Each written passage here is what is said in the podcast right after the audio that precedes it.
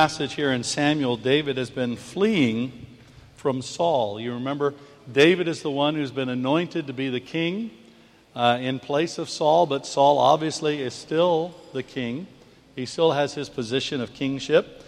And, uh, and so uh, David is having to flee Saul, who wants to kill David. We start reading with, uh, we read verses 1 and 2. David departed from there and escaped to the cave of Adullam, where his brothers and all his father's house, when his brothers and all his father's house heard it, they went down there to him.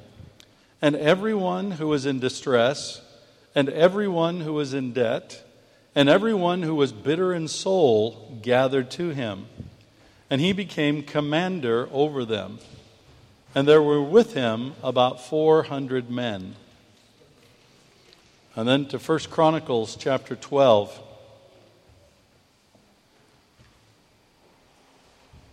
Again, there were some mighty men that wanted to join David during this time, and, and some of those were from the tribe of Benjamin, which was actually uh, Saul's tribe. And we pick up in verse from verse 16, 1 Chronicles 12. And some of the men of Benjamin and Judah came to the stronghold to David David went out to meet them and said to them, If you have come to me in friendship to help me, my heart will be joined to you. But if to betray me to my adversaries, although there is no wrong in my hands, then may the God of our fathers see and rebuke you. Then the Spirit clothed Amasai, chief of the thirty, and he said, We are yours, O David, and with you, O son of Jesse. Peace Peace to you and peace to your helpers, for your God helps you. Then David received them and made them officers of his troops. Then finally, into the New Testament, to Hebrews chapter 13, a much quoted and sometimes, unfortunately, much abused verse.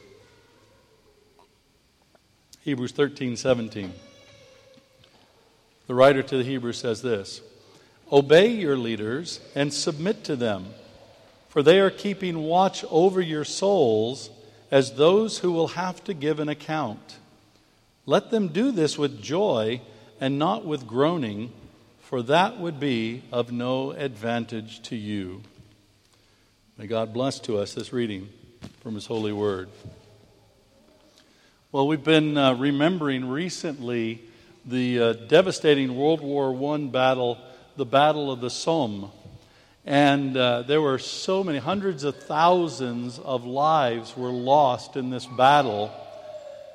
And it was so ferocious because there was no movement in terms of the armies and things. And, uh, and they were just bombing one another and bombing one another and bombing one another. And so many people died, and there were so many senseless charges, and many, many people lost their lives. And it's one of the one of the great horrors of war uh, that we really wish humanity would, would see and remember and know uh, how horrible war actually is, because then few people would want to engage with it. But the battle was ugly and horrible and disgusting. And up before that time, there was almost this heroic sense to the battlefield and the idea that I'm going to be a soldier and I'm going to go out to war and I'm going to have prosperity and I'm going to have success. And there was a romantic notion about war that the Battle of the Somme completely shattered. Completely shattered.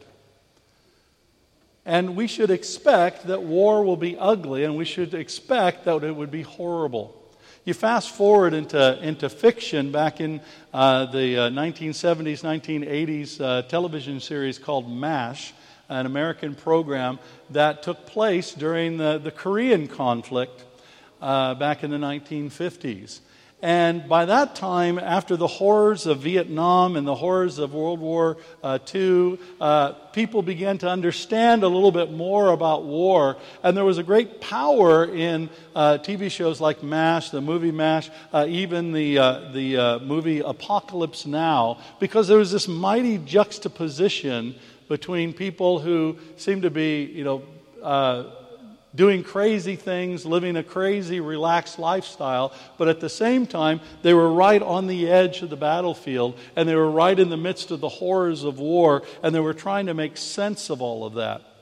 And the reason I, I bring all of this up is because uh, our expectations of what a situation will be like will determine how we perceive that situation our expectations for what we might uh, uh, go through and, and what should be, what can be, often influence quite significantly uh, how we think about something.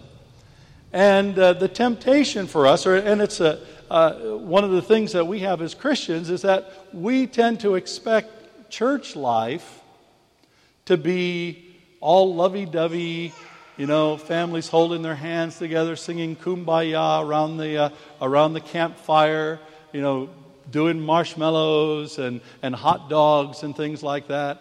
Uh, we expect things to be, you know, caring and loving all the time and so easygoing and, and it all works out well and we all want the best for one another and, and, and we look at each other and say, oh, I just love you. Oh, no, I love you. Yeah, I love you.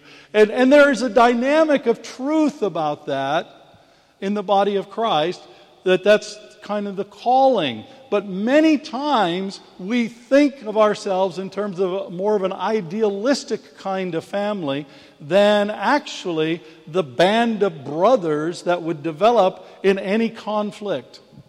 Because you, you see throughout history that where people have gone to war together, they develop this family kind of commitment to one another, this love for one another, this respect for one another, this willingness to put their lives on the line for one another, that sometimes is absent and is, perhaps is largely absent in many, many churches today. But the thing is that as the church of Jesus Christ, we are in a battle. We are in a battle. We are in a war. And like every war, there are casualties. As every war, there are problems, there are struggles. And many times, the kind of family connection that we will develop as the body of Christ is not that idealistic lovey dovey kind of family, but actually the family of a band of brothers standing together strong in the Lord and in the strength of his might. In fact, that's why many men, I think, sometimes go away from the church because they fail to recognize, they, they kind of think of the church as, oh, this lovey dovey family that women should nourish, and we do need women in the church, obviously, this lovey dovey family that women should nourish, when actually, many times, what we need to be thinking of, guys, is that we are a band of brothers and we are in the midst of a major battle. And City Temple right now is on the front lines of one of the biggest battles ever fought in history in the spiritual realm. We are in the front line of a battle between the spirit of empire that controls the city of London and the spirit of Islam that's trying to move in from various parts of London. And if you look at a map uh, and look and see the parts of, of London where people are going to church and the parts where people are not going to church, it's striking to see how there seems to be battle lines that have been drawn. And not only are we dealing with empire and Islam, we're dealing with mammon, you know, wealth and materialism and consumerism and atheism uh, and all kinds of other types of issues. And they are all conflicting right now here in London. And City Temple, we are in the center of all of this. We are in the center of this battle. And we need to expect that we are in a battle, not that we are in a country club where everything is going to go well, where we're all going to have easy, nice experiences, and where we can sit around the campfire and sing kumbaya in love with one another. And the reason why this is so important is because if we don't realize this, if we don't recognize this, then we will become victims of the battle. We will become victims of the battle. If we forget that we're in a conflict, it's very easy to stick our heads up over the parapet and become a casualty of war. And the thing is, you don't have to be a casualty of war in this battle. There are casualties of war, but you know, our God protects us. And as long as we're in that place of protection, as long as we're in right alignment with what God wants for us and right alignment with others around us, we're in a place of protection. But many times, because we fail to remember we're in a battle, a very real battle with very real casualties, people die in this battle and people have died the last 2,000 years in this battle. Because we fail to recognize this, we often becomes, become victims of it. Now, all this was kind of spurred on a couple of weeks ago. We had our annual general meeting, and, uh, and we were talking about, you know, a staff member who had resigned and, and processing all of that. You know, and someone made a point, and they said, you know, it seems like that City Temple has a lot of people where that happens to. You know, that a lot of people don't end well, that a lot of people don't, you know, who have led in the past, they, they kind of fall off the radar or, or they become antagonistic or, or something happens there. Now, it's important to understand that we don't have really any more than any other place, although sometimes it does feel like we have more than our share. And it's also important to understand that we've had many, many leaders who have not, that's not happened to, and they've not only been effective here, but they've gone on to be effective in other places around the world.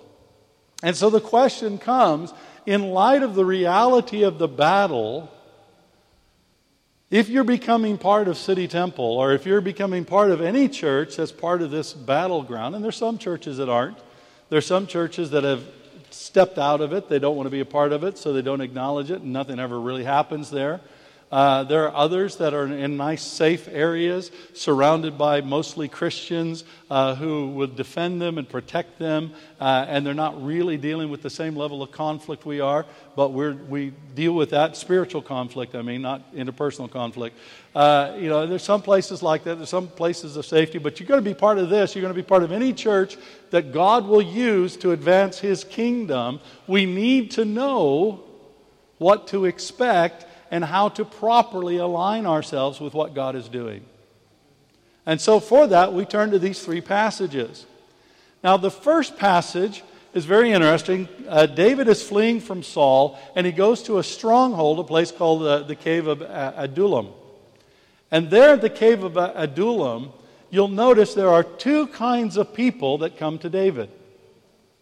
It says, when his brothers and his father's family heard it, they came and joined him. Now, people were looking at David and they recognized there was an anointing on David. They recognized there was a level of favor on David.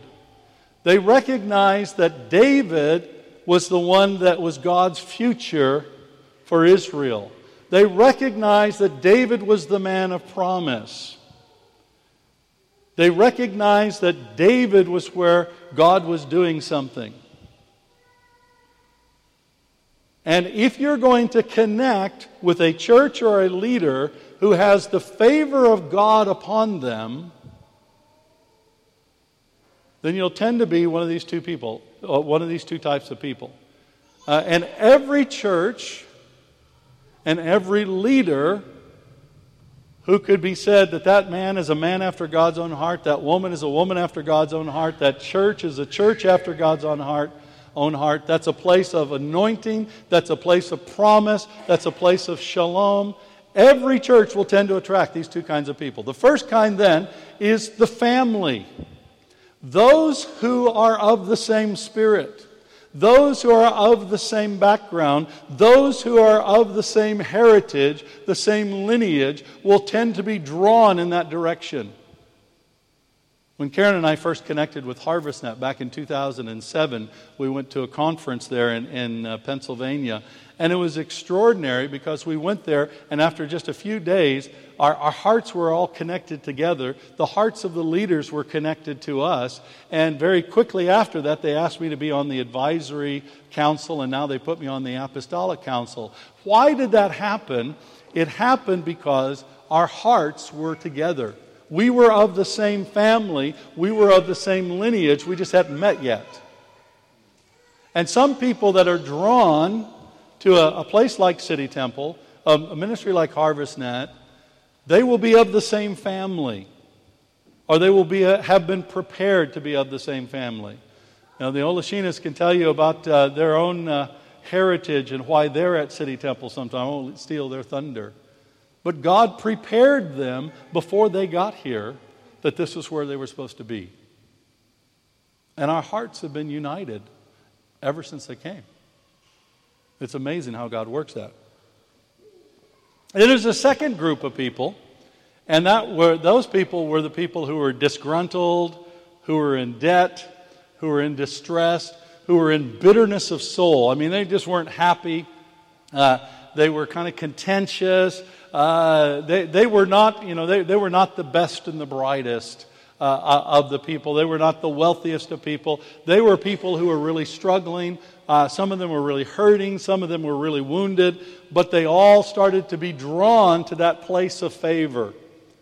And in any kind of place where there's favor, any place like City Temple, and it's not just City Temple, it's any church, any leader where there's the favor of God that people can recognize, you'll have people who are drawn that are of the same family, and you'll have people who are drawn who are in bitterness of soul, if you will, who are really struggling with something. And that's okay, because the idea is that those who are in bitterness of soul, God wants to bring them into a family. And He wants to, to bring them and unite their hearts in with what's happening there. And that's, that's His desire, but that doesn't happen all the time.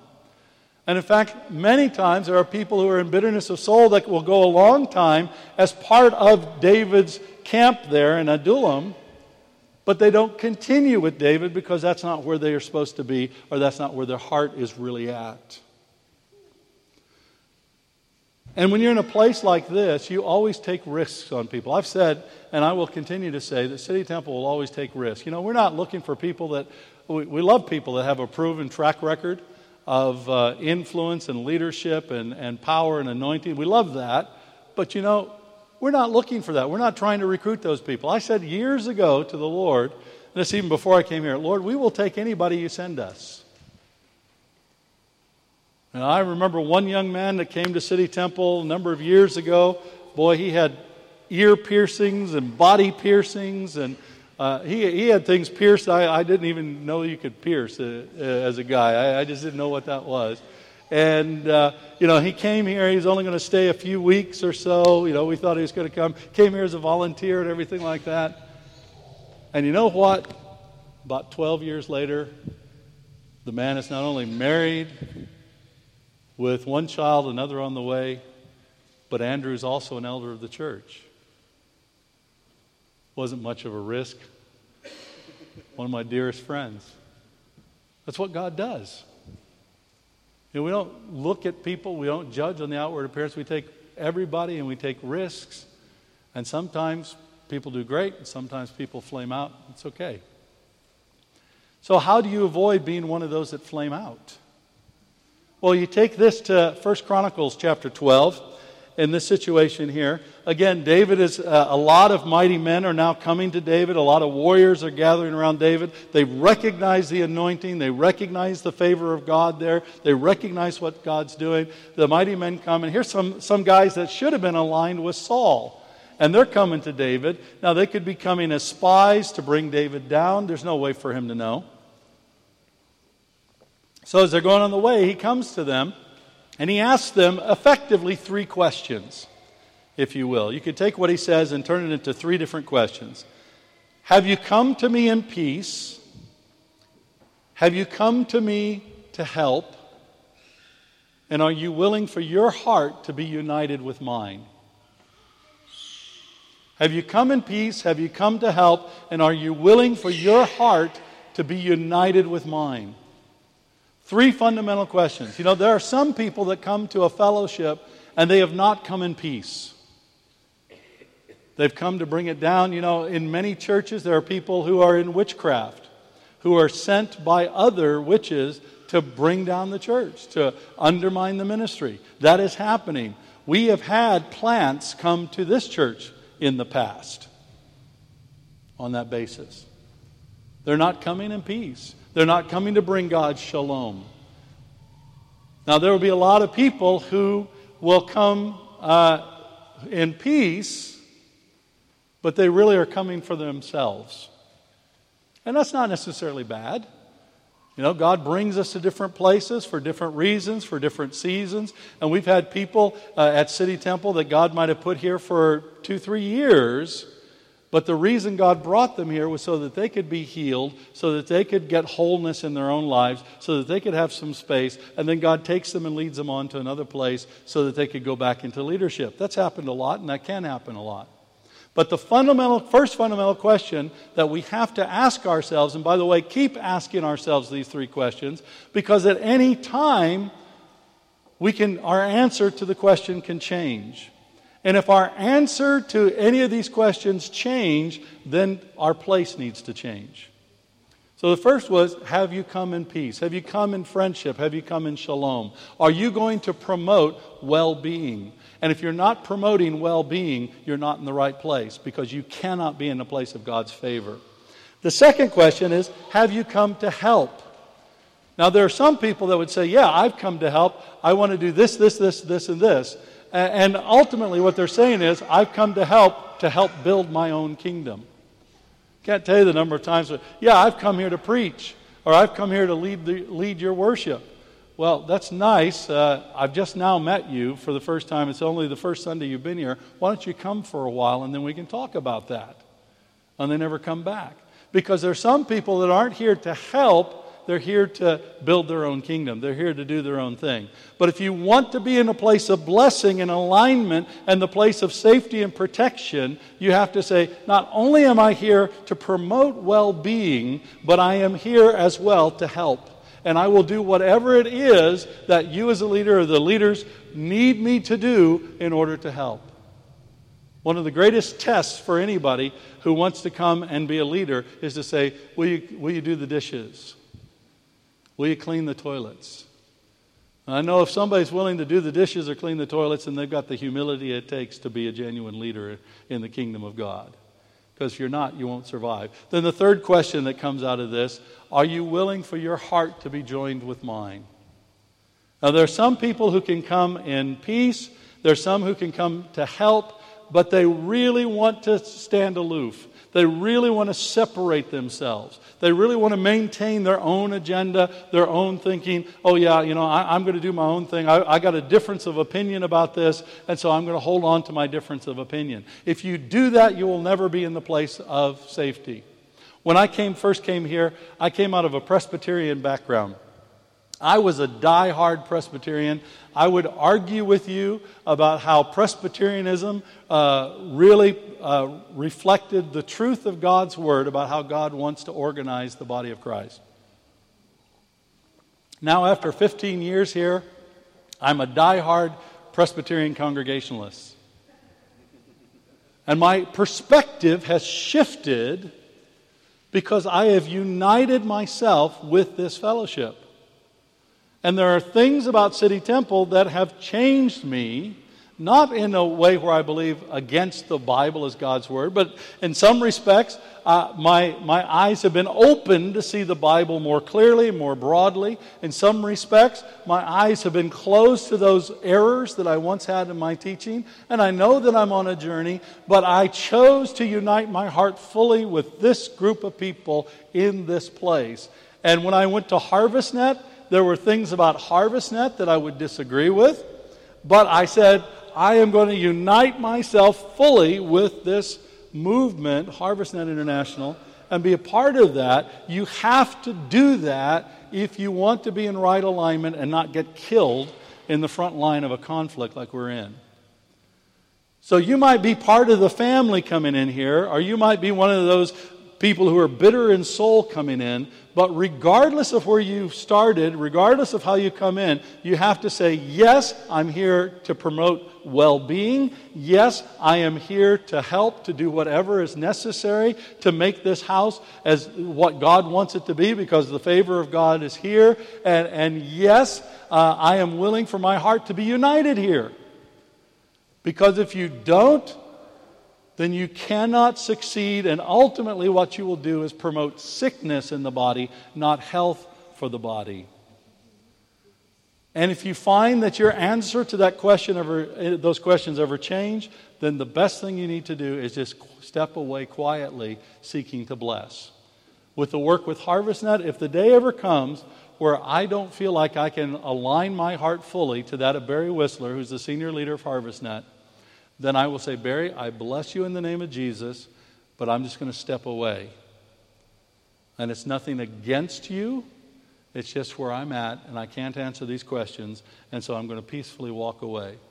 Because I know that if I can't promote health by answering these three questions positively, then I will by, fault, by default promote that which is unhealthy. And if I do that in the midst of a battle, we're vulnerable. In the midst of the battle is not the time to be in a debate. It's the time to listen to the leader or join another regiment. So, what do we have to do then? Okay, if we're uniting our hearts, if we're there to help, you know, what, what, what does the Bible tell us about how we need to respond then to leaders? Uh, and leaders are those who are the leaders, the recognized leaders of the place. You know, sometimes people will come into a church and say, "Oh yeah, well, you know, I like this church, but I don't really recognize you as the pastor of the church." Well, frankly, if you're not going to recognize me as the minister of the church, then you're not a part of the church. Whether you like me or not, I'm the minister of City Temple. I don't try to promote myself that, but that's what I am. And if you don't recognize me as the minister, if you don't recognize the elders, you're not really part of the church. So, what's, what's the response? What do we need to do? Well, there's this great passage, Hebrews 13 17.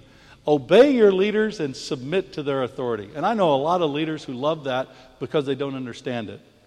And I know a lot of people who hate it because they don't understand it. Some people read that and they mistake it as the writer saying that you have to do everything that the leader tells you to do exactly like they tell you to do it and completely submit to them as in become a doormat. That is not what the language means in Greek. The word translated obey is very difficult to translate with, a, with one word, but you could say that it means this allow yourself to be persuaded by. Allow yourself to be persuaded by. You know, there, there will be some things, uh, I already know this in connection like with Harvest, that there are times when I'm together in the Apostolic Council where there are things that I do not agree with. Not that they're sinful or anything, it's just strategically I don't think it's right. But you know what I say? I say, you know, Barry, this is, you are the apostolic leader here. I'm going to be convinced by what you want to do. This is what I think, but I honor your decision and I will be persuaded by that. That's what that word literally means. Allow yourself to be persuaded by it. Doesn't mean that they're always right. Sometimes they can be wrong, but unless it's a sin, you seek to go along with it. Then the other, submit to the authority. What does that mean? It means to cooperate with. So you allow yourself to be persuaded by the leader and you cooperate with the leader so that the leader can be the best leader that he or she can possibly be. Allow yourself to be persuaded by and cooperate with so your leader will succeed. Because if your leader doesn't succeed, if they're getting a lot of grief from trying to be a leader, if they're, if they're going through a lot of suffering and agony because they're a leader, if they're getting beat all the time because they're a leader, criticized and, and all of that because they're a leader, it's not going to benefit you.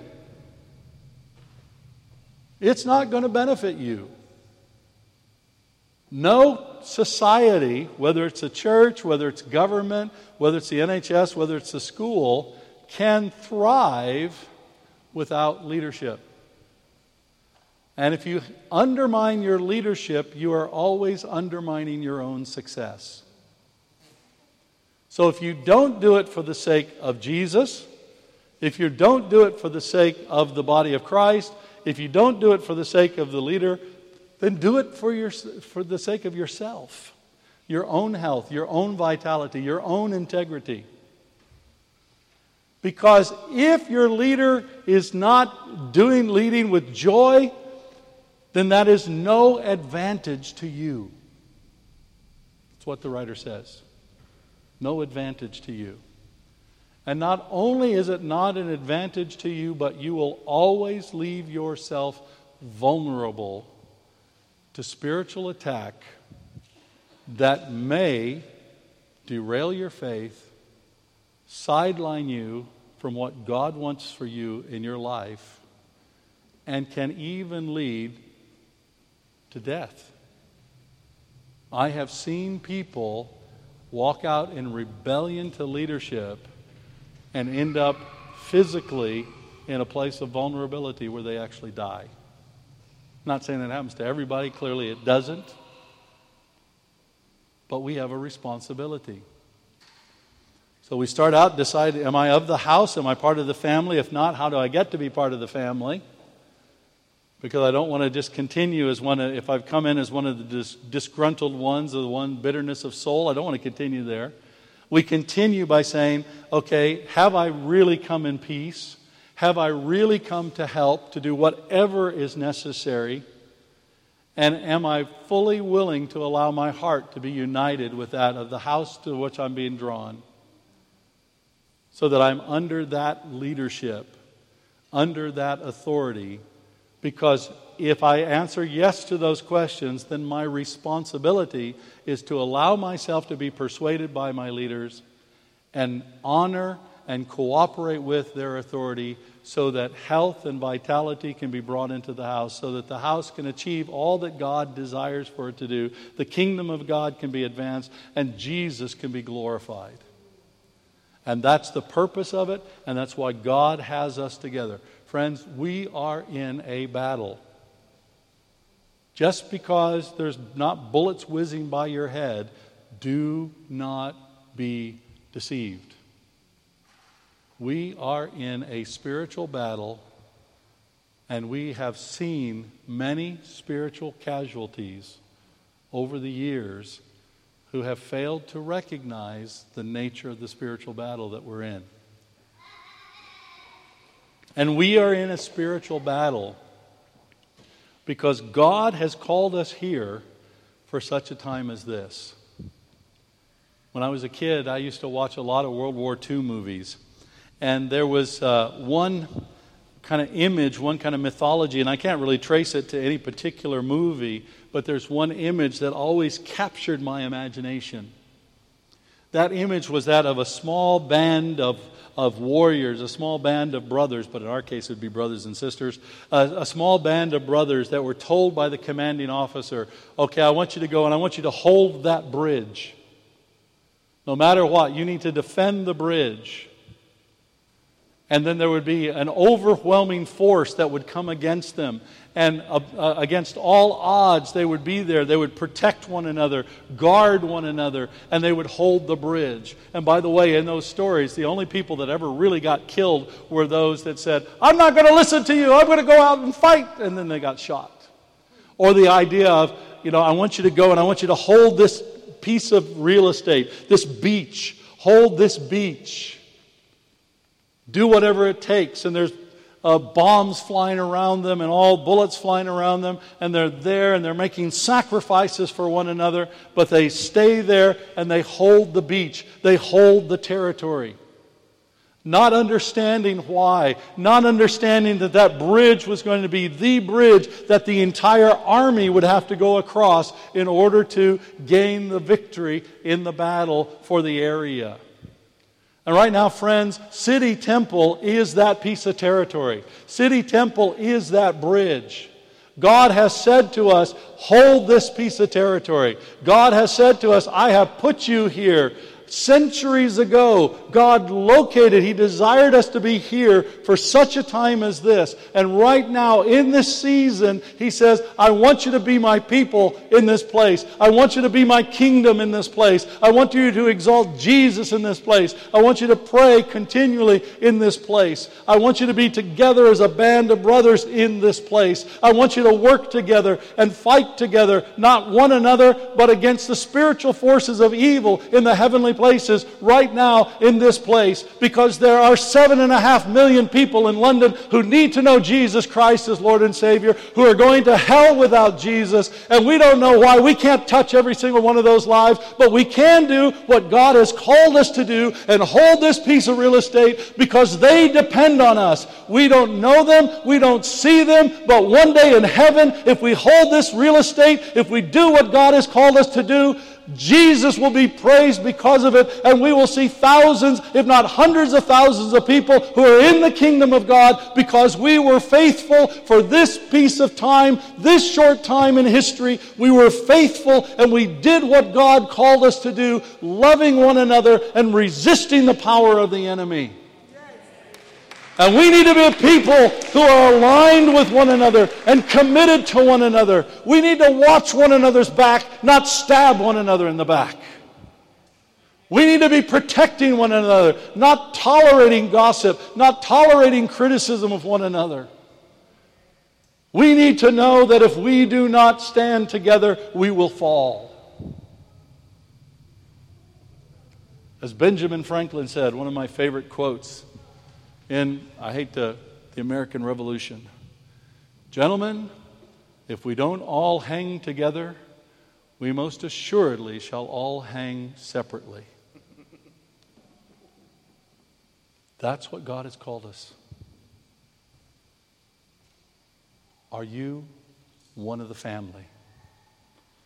Are you one of those that God has called to be in this place at this time, not to build up City Temple, it's not about City Temple, it's about glorifying Jesus and seeing this city turn to Jesus and seeing the nations of the world touched with the glory of God in Jesus Christ so that people from all nations, all ethnic groups, all languages bow at the feet of Jesus, the King of Kings and Lord of Lords. Father God, I ask that you'd show us. Show us, Lord God, if we are part of this family, part of this house, those that you have called to be here. And Lord, help us to examine ourselves honestly and fully. Are we here in shalom? Are we here genuinely to help? And are we willing for our hearts to be 100% united, particularly with the house and the leadership? Lord, show us the ways that we've sinned against one another and against you, not for condemnation, but so that we can repent now. Show us, Lord God, those who have wounded us not that we can rail against them, but that we can forgive them, release them to you in the pain of what they've done, and then bless them in the name of Jesus. And Lord, I pray that you would align us in such a way that Jesus is glorified in our midst. For we praise you and worship you and adore you. We pray all this through Jesus Christ our Lord. Amen.